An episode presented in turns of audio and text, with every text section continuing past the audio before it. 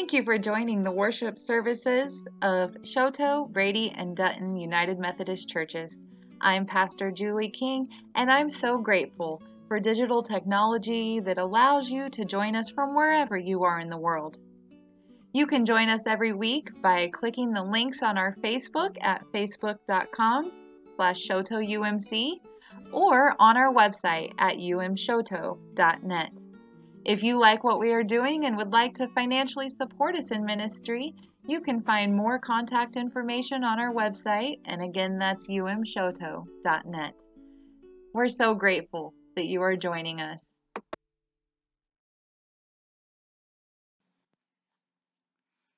This week, our scripture reading is the Ten Commandments according to the book of Exodus.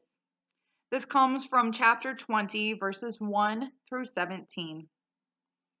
And God spoke all these words I am the Lord your God, who brought you out of Egypt, out of the land of slavery. You shall have no other gods before me.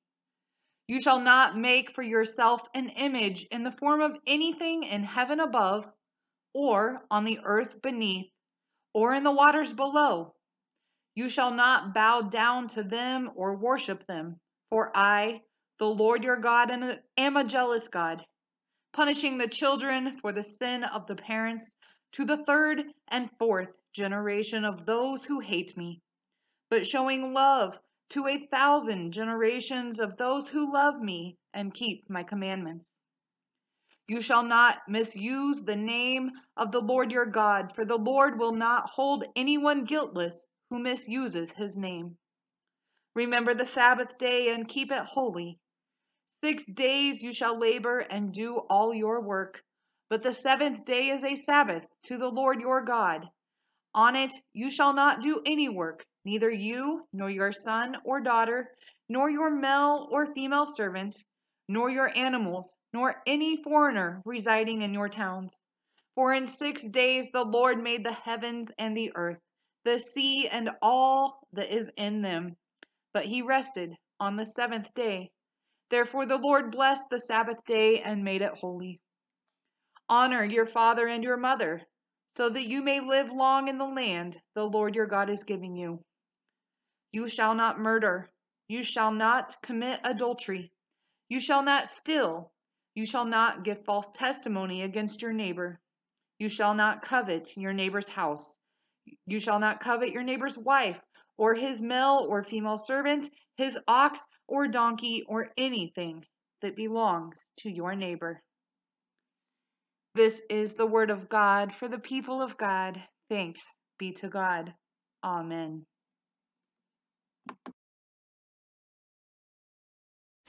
This week, if you were here the last couple of weeks, you are probably aware that we're starting a new sermon series. But because it is Labor Day weekend, I don't want to get too deep into it. Also, because we're going to have a guest preacher next week, and Seth's going to be doing his own thing. So, we're going to do more of an introduction this week to the Ten Commandments and what we're going to be talking about, and then we'll really dive into it in a couple of weeks. I want to introduce all of you to the book that I'm basing this sermon series off of. It is written by Reverend Adam Hamilton. I'm sure a lot of you have heard me talk about him. Adam Hamilton is the senior pastor of the largest United Methodist church in the world. It is a mega church that originated in Leawood, Kansas. It started out very, very small as almost a home church. I believe their first meeting was actually in a funeral home chapel. And then it eventually moved on. They started meeting in an elementary school and then got a building. They now have multiple campuses and over 25,000 members. They have several different associate pastors. One of them is actually, you've all heard me talk about my friend Bill, who was an associate pastor in my church in Colby and a huge influence and part of my own call story. He actually just began there as one of their associate pastors and grew up in that church. So, Adam Hamilton and that church has been a big part of my adult life, especially. I've done several of his studies, and I just love the way that he teaches through these books. One of the things I really appreciate about him is that he doesn't just sell his own theology or his own point of view. For almost all of his books, he travels to the place that they take place. He really researches not just the scripture and the different theologies of what it is he's going to talk about, but he also goes to the actual place that the events are taking place. Such is the case with this book, Words of Life, which is his story about Jesus and the promise of the Ten Commandments today. Before we get started, just by a show of hands, and you kind of have an advantage because you just had the scripture read to you. So backtrack about five, ten minutes ago. How many of you can recite all of the Ten Commandments from memory in order? Anyone? kind of, sort of. Xander might, he can raise his hand, but I can guarantee you he could not do it prior to the service in Brady this morning, huh? But he got quizzed on the way home and he did good, so that's your challenge for later on to see if you can. The Ten Commandments are extremely important to us, but they're not something that is commonly memorized in our churches or in our lives today. If you were to backtrack several years ago, most people could recite all of the Ten Commandments. It was a big part of their personal life, their church life. They were taught in schools. As the colleges initially began spreading over the United States, there's a lot of history to that and why religion was a part of it. But the Ten Commandments were taught. Nowadays, you might learn the Ten Commandments during confirmation, and you're probably going to have to recite them for your pastor so that you can be confirmed in the church. But a couple years later, you've completely forgot them.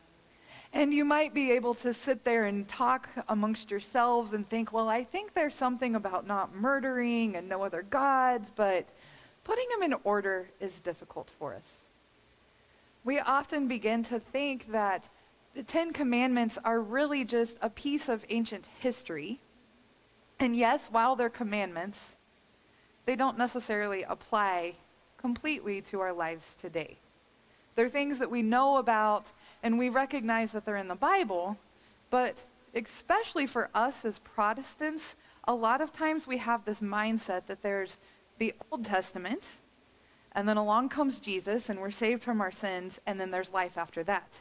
And we usually live in this life of the New Testament where there's a lot of grace, and the Old Testament's important, but it's just history.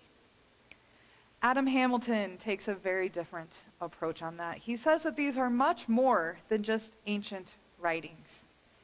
And I love this study. I'm very excited for the next few weeks because I think that all of us will be able to see the ways that God spoke not only to Moses and the people of Israel at that time, but he spoke through Jesus, and Jesus referenced the Ten Commandments, and he used them in his own teachings, and they are still very relevant to us today. So that we can understand a little bit of how Adam Hamilton's journey in writing this book began, I want to read you a little bit about what he talks about in the introduction. He says that it was 2 o'clock in the morning. It was pitch dark. The sky was full of stars, and they began their hike up the barren mountain. At 7,700 feet, it was not the tallest mountain that he had ever hiked, but this particular hike was much different because it was dark. There was only the occasional flashlight from one of the leaders on the trail that helped to guide them. Hundreds of people make this hike every single year to the summit, and most of them do it in the darkness because they want to be up there as the sun rises to take all of it in. There are people from all over the world Christians, Jews, Muslims, people of other faith, people of no faith. They come to this mountain and they hike three hours up what is believed to be the holiest mountain in the world. Now, how do we know that it's the mountain? Well, we don't, and of course, there's scholars that argue against it.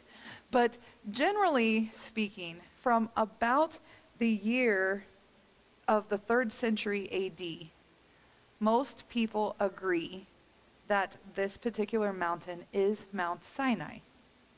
The mountain that God spoke to Moses, the mountain where God appeared to Moses in the burning bush. Adam Hamilton says that as he ascended the mountain in the darkness, he imagined 80 year old Moses making this hike so many centuries ago.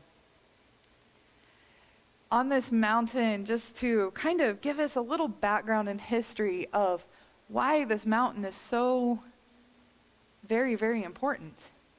This is the mountain, as I said, that God spoke to Moses in the burning bush where God appeared in the burning bush and he called Moses. This is the mountain that Moses said, Hey, I am not capable of doing what you're asking me to do, Lord. I speak with a stutter and they're not going to understand me. And I am not called to be a leader, but God says, Yes, you can. I am going to guide you through it. I am going to show you the way. You will be able to do this. You are called to lead my people. And God did that. I hope that we all remember the stories of all of the plagues in Egypt and the very dramatic ways that God freed the Israelite people from slavery. After they were freed from slavery, it was at the base of Mount Sinai where they set up camp. This was about three months now, so fast track from the time that they set up camp after they were delivered from slavery and they're setting up down there. About three months later, this is where our story today begins taking place, and God calls Moses up this mountain again. So Moses makes what is approximately a three hour hike up to the top of the mountain. And what God tells him when he gets up there is God says, Hey, Moses, I'm going to do something really important. I'm going to speak to you. And I'm going to speak from the top of this mountain but it's not going to be today. I'm going to appear to you as a cloud, a huge cloud, and the people are going to be able to hear my voice. Because if they don't hear my voice, then they might not trust you as their leader. And so I'm going to make sure that they can hear me. So you need to go back down the mountain again. I'm not quite ready for this. So make that hike back down the mountain and go tell the Israelites that they have to stay down there. That I'm going to appear to them and they are going to hear me. Spend the next couple of days and make them very holy days. Tell the people to wash their clothes and be prepared. So that's what they did. Moses went back down the mountain and they got prepared. They spent two very holy days. And on the third day, as promised, they awoke and there was thunder and there was lightning. There was this very low, thick cloud. Exodus tells us that there was even the sound of a horn blowing. And Moses was called back up the mountain again. So he did. He hiked three hours up to the top of this 7,700 foot mountain. And when he got up there, the Lord told him, Oh, hold on, not yet. It's coming, but not yet. I need you to go back down because I need you to tell the Israelites that they're not allowed up top here. And I want you to bring your brother Aaron along with you. So Moses does. He hikes back down the mountain he tells them that they cannot come to the top, but that Aaron needs to come along. And then they make the three hour hike back up to the top. Finally, when they get up there, Moses is up at the top at the summit of Mount Sinai. And Aaron, we don't know exactly where he's at, but we know he's somewhere nearby waiting. And the voice of the Lord is heard, very loud, speaking these words the words are that that Terry read for our scripture reading today. They are, of course, the Ten Commandments that we hear. And I'm not going to read all of them again this morning because I think that you can read through them. We just heard them, and we're going to spend a lot of time over them over the next couple of months. But these words were first spoken. There's, give or take, about 300 to 315 words that were spoken depending on which translation that you use. And just as a side note, I want to point out that the exact order of the words and the ways that the commandments were given and the ways that they are believed to be in order today differs very much among different religions. So, the Jewish faith, if you were to walk into one of their synagogues and you were to find the Ten Commandments, they would be in a different order than the way we practice them. The Catholic Church and the Lutheran Church traditionally have their own order of the way that the Ten Commandments are as well. And then mainline Protestant denominations, that's where the United Methodist Church falls, we tend to follow the Eastern Orthodox version, and that's how we know them today. Our version comes directly from Exodus. That's why we're using that version versus Deuteronomy today. But we will be taking a very deep look at all of them over the next few weeks.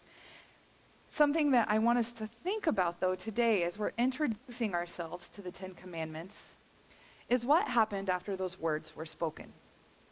A lot of times, and there's several different art forms if you were to go on Google and Google the Ten Commandments and Moses, you would get different images and paintings that would come up. A lot of times, people have this image in their head that God just kind of bolted it down with lightning and scribed them on these tablets, but that's not how it happened. The Bible tells us that first God spoke the words, and the Israelites heard them.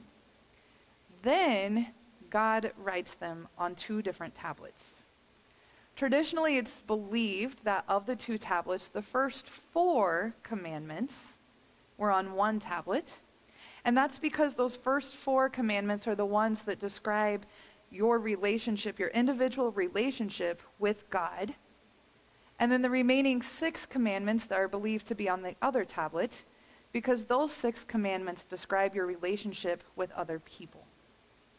So that's kind of a good way for us to separate them.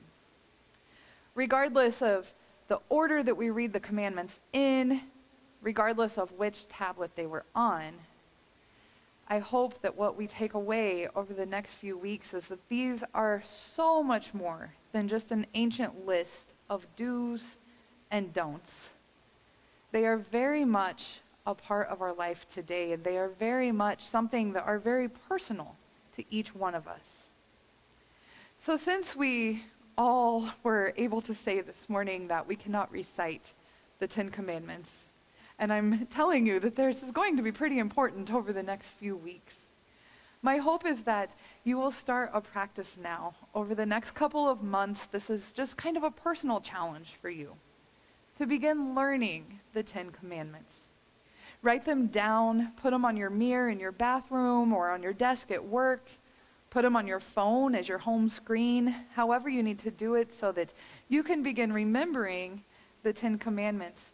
And then over the next several weeks, we will take a deep look at what each of them mean. Now, as I said, um, Xander was able to learn all the Ten Commandments in this morning's worship service. And so I have a little cheat for all of you, and hopefully this will be something that helps all of you to remember the Ten Commandments. And you'll probably forget about it next week, but we'll keep doing them, and hopefully this will be a way that you can remember the Ten Commandments. This is a way you can remember them just using your ten fingers. So the first is you make a number one. The first commandment is that you should have no other gods before me. There's one God. We're pointing to heaven. Easy way to remember the first commandment. The second commandment is that you should not bow down to false idols. So if we have two, we can just remember one bowing down here. You should not have other gods before me. You should not bow down to false idols. The third commandment is that you should not use the Lord's name in vain. So to remember that one, you can have your three fingers and just simply put them over your mouth. To remember that there are things that we should not be spewing out of our mouth. Of course, one of them being using the Lord's name in a way that is inappropriate. Xander asked me what using it in vain means. And it's simply using it as an expression, using it as a cuss word, using it out of context. The Lord our God is a name, and that is how we should use it as a name to acknowledge God, not against him. The fourth commandment is to remember the Sabbath and keep it holy. So this one's a fun one. You can have your finger and thumb on both hands, of course, fourth commandment. And how many of you remember the thing from when you were a kid? Here's the church, here's the steeple. You can use your fingers and make a church. Remember the Sabbath and keep it holy. The fifth commandment is to honor our father and our father and mother. Goodness, I can't talk now. With our one hand, if we take our hand, we can salute and remember the honor. To honor your father and mother. Number six, if we make two guns, what is number six? You shouldn't kill.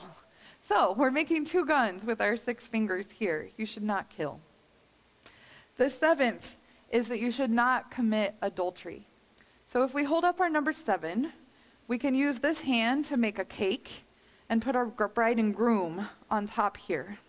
Remember, you should not commit adultery. For number eight, we'll use our four fingers on each hand here.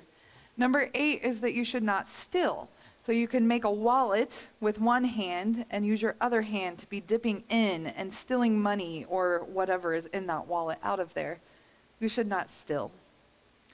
Number nine is that you should bear not, you should not bear false witness. That means you shouldn't lie. You shouldn't tell anything except for the truth. In order to do that, you can take your four fingers here, act like you're placing them on a Bible, and putting your other hand up like you're going to be testifying in court. Of course, we should not lie when we are under oath, and that's a good reminder of our nine, is that you should not lie. And number 10, with all 10 fingers, is that you should not envy.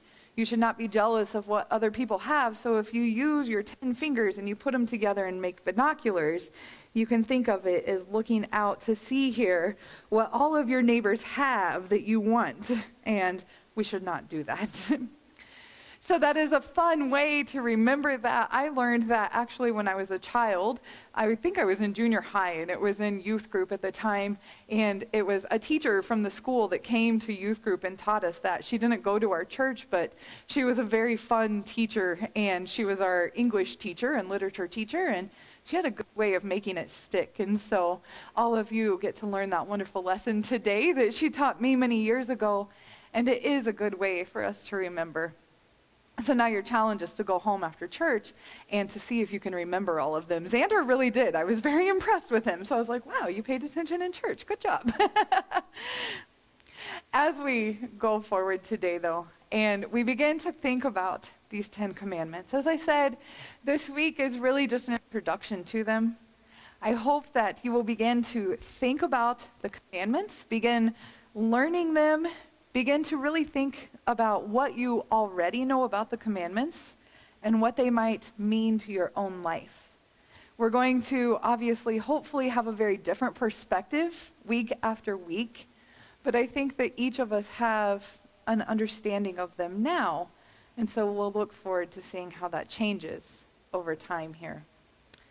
Before we close, I would like to share with you the prayer that Adam Hamilton prayed when he was on top of Mount Sinai at the beginning of this journey. And I think it's a wonderful prayer for all of us to join in. So if you would please pray with me. Lord, help me not only to know your commandments, but to live them. Help me to have no other gods before you. Help me that I might not worship anyone or anything but you. Help me to hallow your name and not profane it. May I be still, listen, and rest with you on the Sabbath. Make me a blessing to my parents. Help me not to hate or hurt others. Help me to be faithful to my spouse in my thoughts, my words, and my deeds. Help me not to take what isn't mine or to speak falsely of others. And teach me to be content with what I have. In other words, O oh Lord, help me to love you with all of my heart, soul, mind, and strength, and to love my neighbor as I have loved myself. As you inscribed the commandments on the stone tablets, I pray that you might inscribe your commands on my heart. Amen. As we move forward in our service today, of course, we'll be celebrating Holy Communion. And I think that it's very fitting that we're starting the journey of the Ten Commandments and also beginning this series with communion as we join with people all throughout the world today who will be taking communion. So we will begin our time of communion in singing Let Us Break Bread Together. And if you would like to follow along in your hymnal, it's number 618.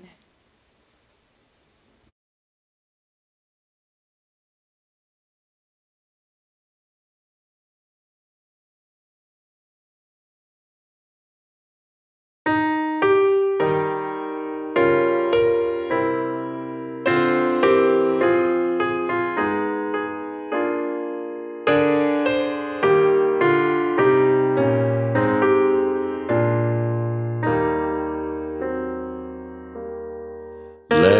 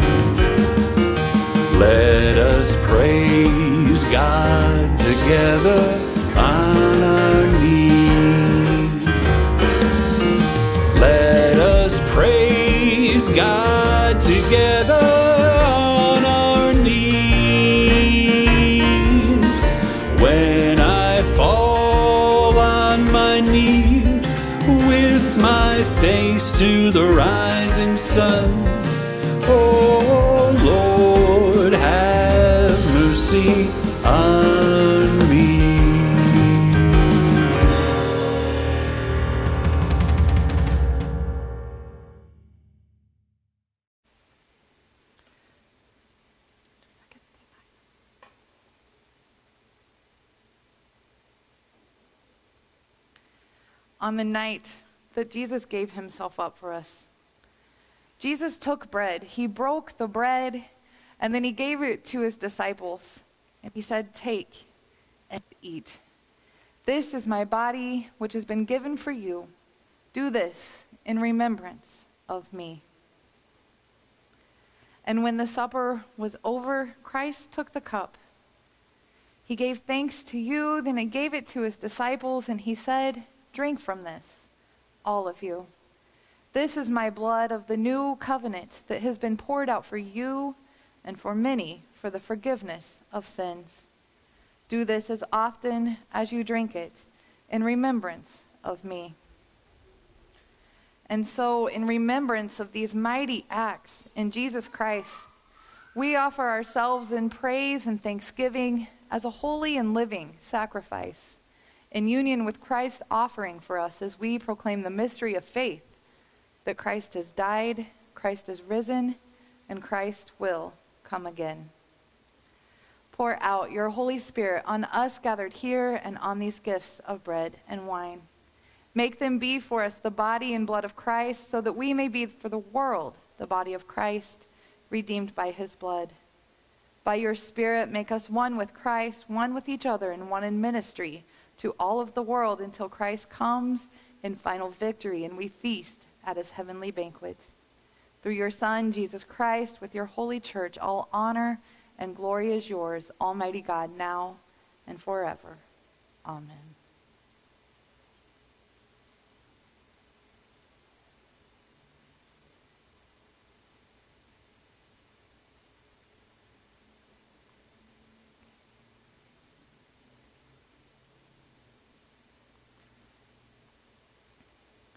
As we prepare to come forward to receive communion, I would ask that you come individually or just with your family and try to keep space in between each other as we come forward Xander and I, of course, will both be wearing our masks, and hopefully we'll be keeping everyone safe with the COVID cases that are going around.